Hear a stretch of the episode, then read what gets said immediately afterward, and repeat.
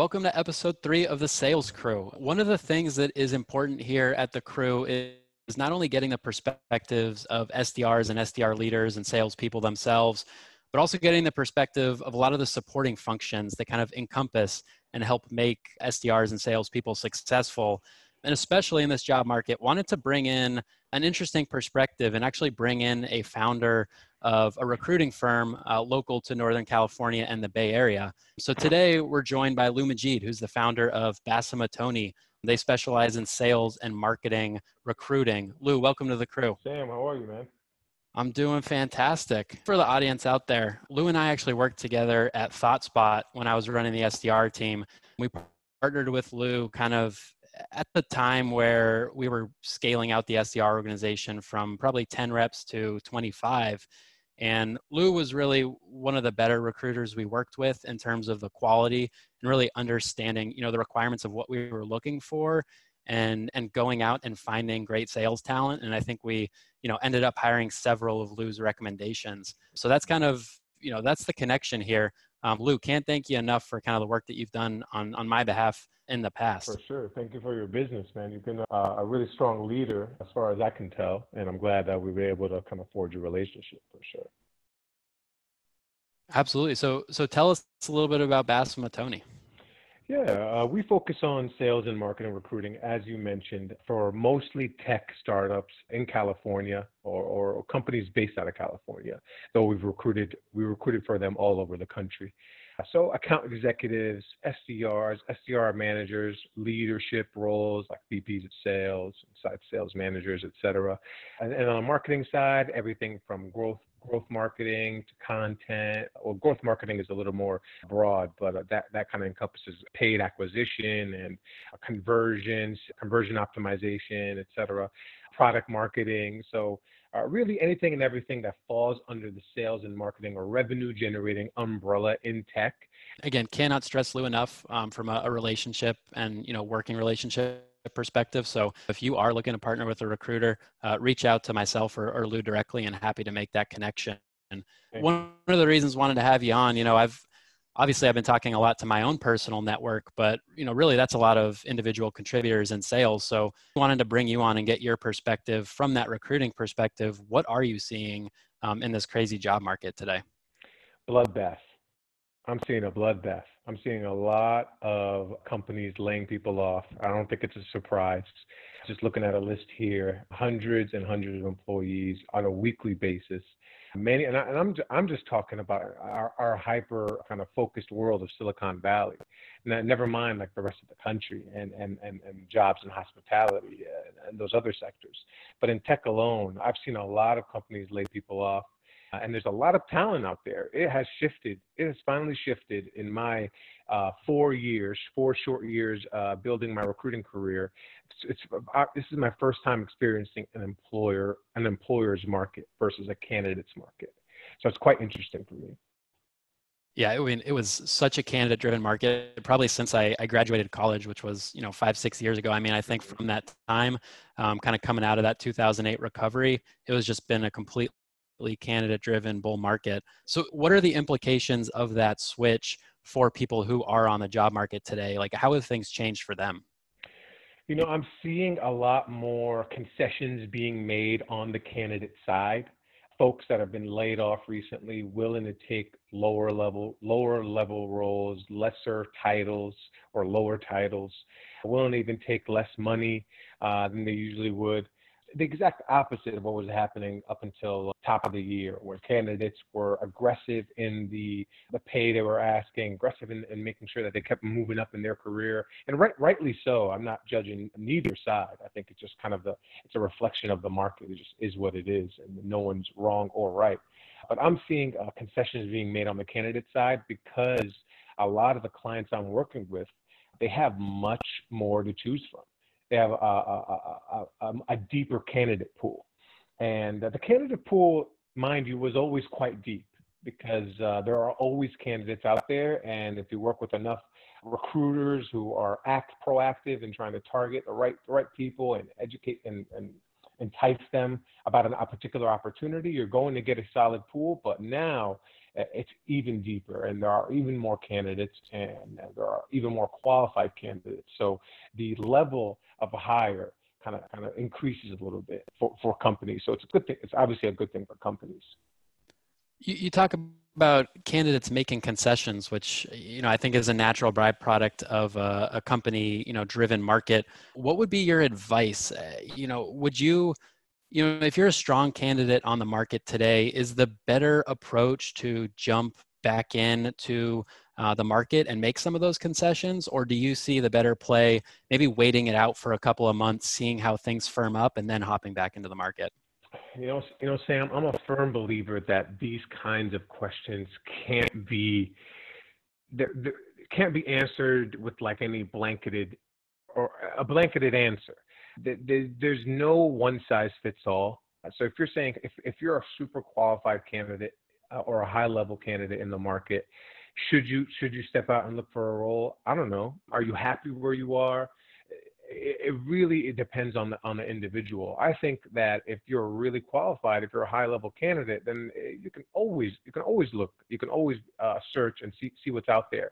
But it just depends on what's motivating you and why you're looking and, and why you'd even consider it. It really is a case by case basis when it comes to whether it's safe to to to to to just search for a new role and to, to, to take on a new position at a new company. I mean, what kind of company is it? What do they sell? How are they dealing with this with this in this with this pandemic?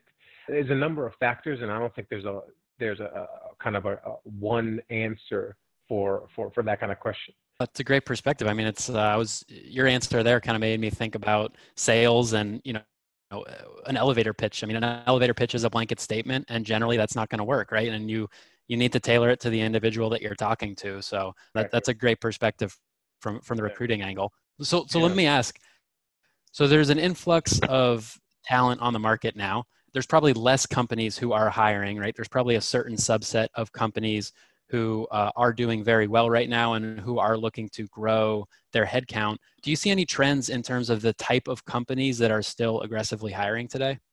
Cybersecurity, telemedicine, healthcare software. I've seen I've seen uh, startups. Some of my startups are, are, are booming right now. Agriculture, ag tech. I have some clients in ag tech that are that are, that are doing well because the world can't stop. The, the farms can't stop feeding the world or feeding the country. You know, it, it's it's it's interesting because some cybersecurity firms, they're they, depending on their niche, they may have to they may have had to lay people off, uh, while others are doing are doing quite well and some, depending on their cash positions, they may not be in the most advantageous position in this pandemic, but they're able to weather the storm, or at least so far, right? This is still going. This is still ongoing. We don't know. We don't know what what's going to happen in the next two months, six months, etc. But I've seen a lot of cybersecurity. I've seen healthcare, sales acceleration. Believe it or not, you're seeing a bit a bit of an influx there because guys like me, we want we want to or sales teams they, they may want to we may want to step it up a notch. You see yep. companies that want to take advantage of this free time to evaluate new solutions, solutions that's going to help them increase sales and also be prepared for when things turn turn turn back around if if and when they do and however they do. So so there are certain solutions uh, that are getting an uptick ironically, because companies want to take advantage of this free time to evaluate solutions, to, to position themselves in the best possible way for when things kind of start to pick up again. Yeah, ultimately, I think this is going to strengthen the already strong companies' positions, right? Like, like you just said, mm-hmm. they're they're not in a rush. They're facing a very talent deep candidate market, and you know, I think that they're in a place where they can sit back, slowly hire, make sure that they get the top talent on the market, and you know kind of with that eye for the future in terms of you know once we come out of this thing we're going to be in a better position actually uh, and surprisingly than you know when we came in. I agree. I mean i was talking to an, uh, a really qu- a high qualified uh, seo guy. Well he runs he runs a, a, marketing agency. He does he does it for, for smbs uh, seo and marketing etc and uh, he said he's busier than ever. He's he's based out of uh, la he said he's busier than ever because companies are using this time uh, to really step up their profiles and step up their their marketing and and kind of kind of build up their uh, online reputation so that they're they're they're, they're in the right position. so it's it's a, it's a, it's an interesting time for sure. So, with all of this talent in the market, how has that changed kind of the interview timeline? You know, that I'm not sure if the interview process has changed much. Like I said, it is a client's market, companies, a company's, an employer's market. So maybe there's not as much of a rush anymore. Whereas before, you really want to make sure you get the great candidates that you're that you're bullish on to the final stages, uh, quick sooner than later, so that you're not you're not too late to the game and making them an offer. But generally speaking, I haven't seen much of a shift in the interviews. All I'm seeing is that it's just so much more competitive, Sam. Uh, great candidates yeah. Uh, that would have definitely got multiple offers six months ago or three months ago. They're fighting a little bit harder to, to, to, to get as many offers or even half as many offers. And that's not to say that anybody isn't qualified or isn't great talent. It's just it's just a reflection of the of the of the co- co- competition out there. There just there are just so many good candidates. That's got to be demoralizing to to to know that you have a strong background, know that you are a talented, you know, sales or marketing professional, and still just continually get rejected from these jobs. How are you you know how are you coaching your your clients mindset kind of from that perspective? You know that, that's interesting you, you you pointed out that way that it's demoralizing. I, I don't think of it that way. I think of it as encouraging I think when I when I when I talk to especially like let's talk SDRs and and we we obviously place enterprise account executives guys like you uh, uh, more higher level folks as well. But when we're talking just just talking about like SDRs or kids fresh out of out of school, I think this is the best time for them or really the best time for anybody to kind of like figure out your career, figure out what company you want to work for, work hard in interviewing and, and getting into the position you want to be in in your career because it's it's a tough time and it's it, it can hopefully only get better from here.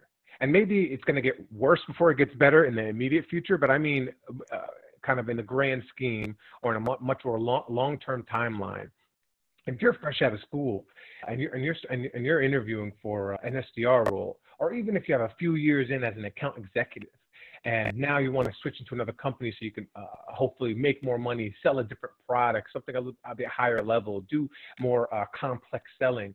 Uh, this is a great time to kind of test the waters and really compete and uh, and kind of feel a little bit of the struggle because uh, it can hopefully and will hopefully get better. And if you can withstand this, it's going to be really sweet for you when things hopefully kind of get better again. I man, Lou, I love that perspective. I mean, that's uh, you know, you know, my belief on the value of long term thinking and mm-hmm. you know investing in yourself over the long term, and that's exactly what I just heard. You know, kind of the embrace the embrace the suck aspect of the current job market, but also know that you know it is highly competitive and that's something that you should pride yourself on is you know every single day putting yourself up against the best talent and you know truly wanting to win that competition.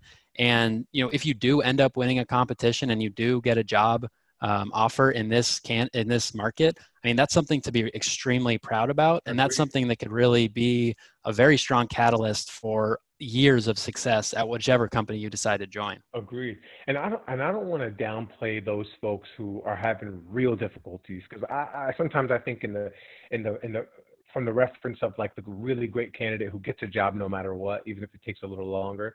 But there are those folks who, for one reason or another, maybe they don't interview well, maybe their set of skills isn't exactly what what what the market is demanding. Maybe they need a lot more work on on being salespeople or getting into marketing specific disciplines, and it's just going to take them longer to kind of to kind of to kind of improve, but they will and they're not having they're having a really tough time getting a job. I know that is challenging for a lot of people and i don't, I don't want to downplay it or reduce their difficulties. I know it's not that easy and you there eventually will will kind of turn back it will eventually turn back around to a point where everybody has a lot more opportunity. And i can give advice on what you can do to kind of really set yourself apart and get that get an opportunity and get a job, but I do I do empathize with folks who are having a hard time. I know it's tough, and it's it's not as simple as just kind of getting up, getting standing up by your bootstraps and making it happen. Sometimes it really is uh, there really isn't much opportunity, and, and I hope that people can uh, eventually turn it around. I want to touch on one of the things that you just mentioned in terms of the set of skills that companies today are looking to hire for. I mean, can you can you kind of list out the top five that maybe from the sales perspective these companies are looking for specifically? Hunters, hunters, hunters, hunters. That's, is that four? I think. And uh, relevant experience. That'll be five. I think I just I think I put five. Um, there aren't many sales roles that I come across, Sam, that uh, or companies that are hiring for salespeople that don't require hunters. Even when they have a really strong inbound pipeline, they still expect you to uh, do your own level or your own form of, of hunting and, and business development to create your own leads or at least have that kind of mentality because if things ever do slow down on the inbound front or through any of the channels the other mm-hmm. channels that they generate leads you got to be prepared to, to, to, to, to roll up your sleeves and create your own business and you have to have that experience and ideally have that experience if it's a higher level role uh, it's, it's, it's more important than ever as a salesperson to be able to create your own opportunities and and really own your own desk. I couldn't agree more. And I, one of the things I've been thinking about, I mean, you touched on kind of the lack of leads, right? Organic leads being generated by marketing teams and and the necessary need for that hunter mentality. Mm-hmm. The other thing I'm starting to see is you know field salespeople they're not out in the field selling right now and before coronavirus field sellers maybe 50% of their time was spent out in the field with meetings mm-hmm. and now they're stuck in their home office and they have more time more quote unquote free time although sometimes it doesn't feel like they have more free time but what, what i'm getting at is i think that the lines between inside sales and outside sales are getting blurred by the remote work and I think w- what I foresee in the future is companies really doubling down on that hunter mentality for that, that field salesperson.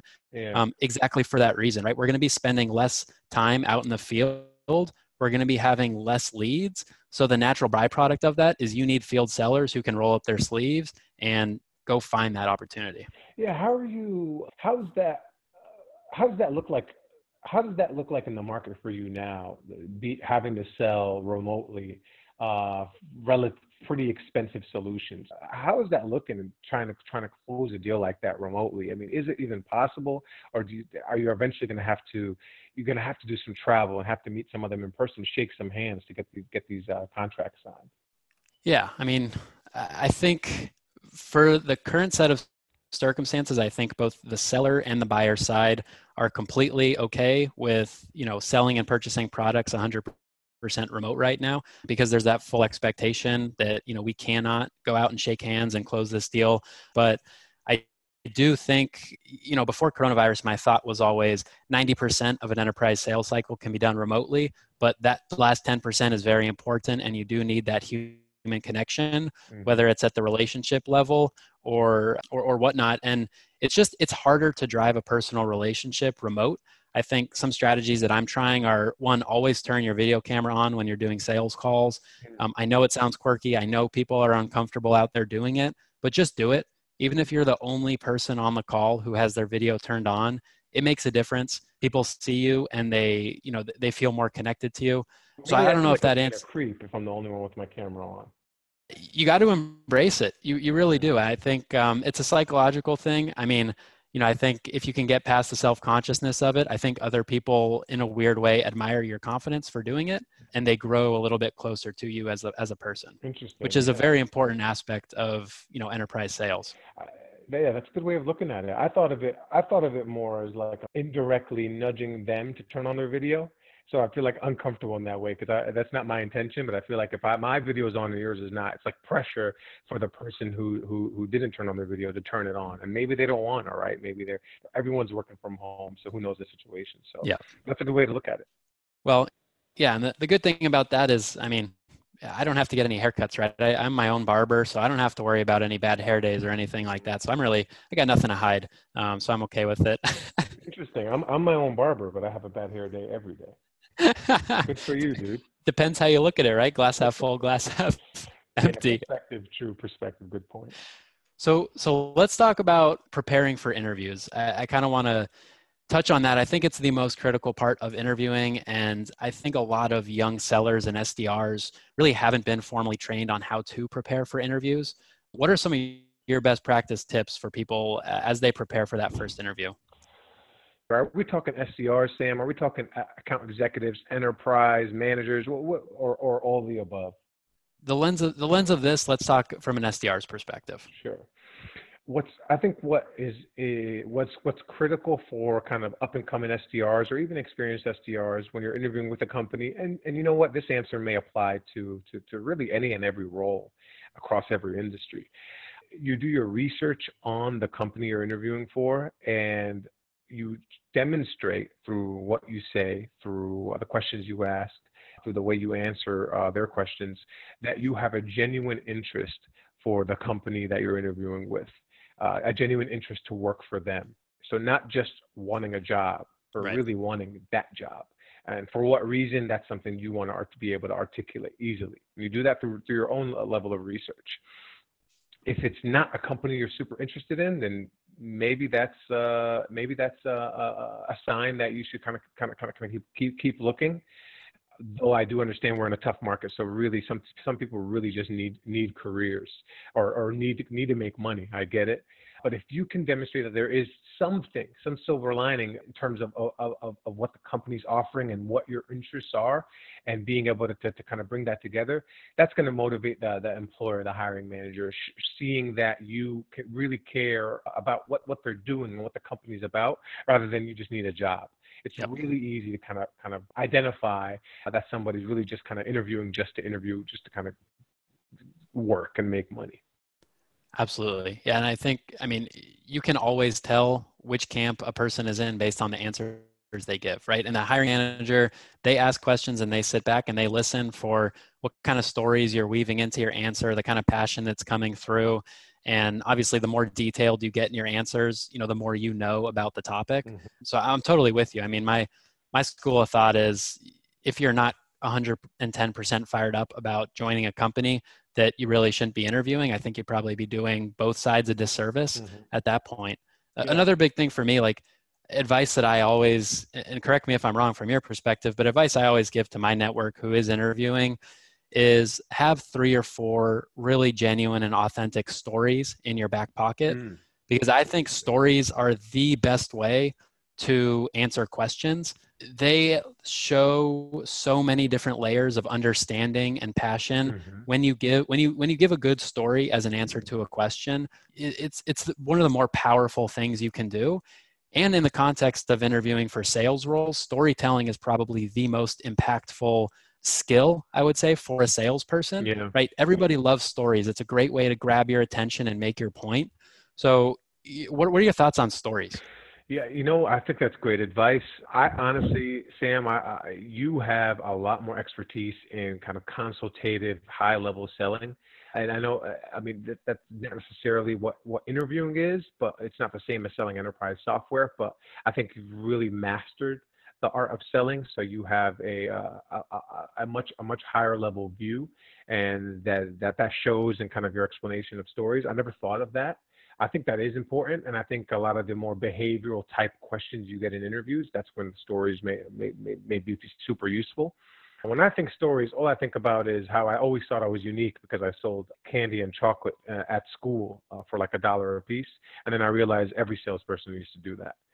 So, what what are like maybe five common questions that people are getting on first interviews that they should be prepared for? You know, uh, I don't know if I can answer that because I don't know as much. I don't ask my my clients. They wouldn't tell me even if I asked because they don't want me to to to, to coach candidates okay. uh, word for word. And I really don't ask candidates because I honestly don't want to know. I don't want to know because I don't want to coach candidates word for word. I don't want to tell them these are the questions to expect. So here's how you should answer them. I think that's unfair to our to my to my clients.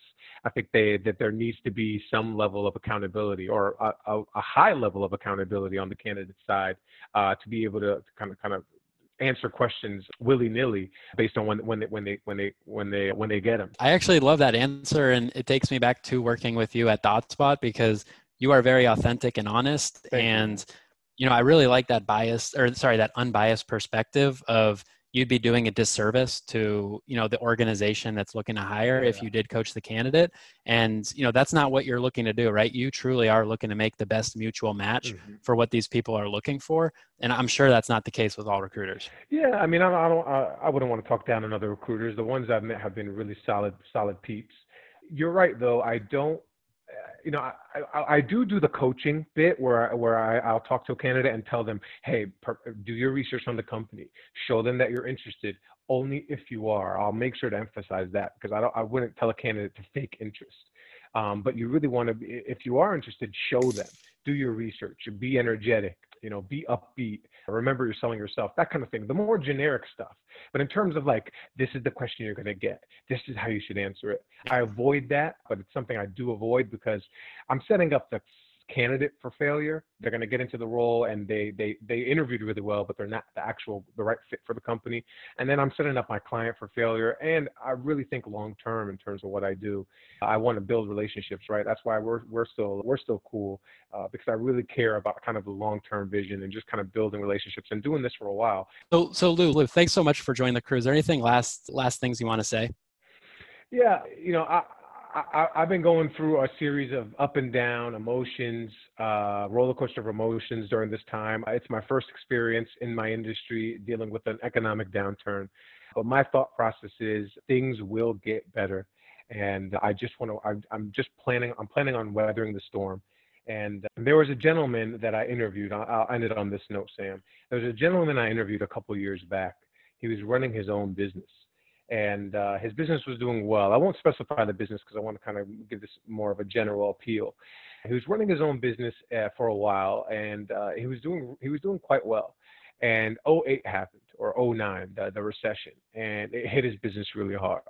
And he had to he had to he had to to shut it down and, and look for a job. And uh, now I'm interviewing him. This was a couple years ago, and it was about uh, nine or ten years after that uh, that the recession, and uh, he, he said if he knew then what he knows now, he would he would have had a little more money and been able to weather the storm and pick things back up when things turned around.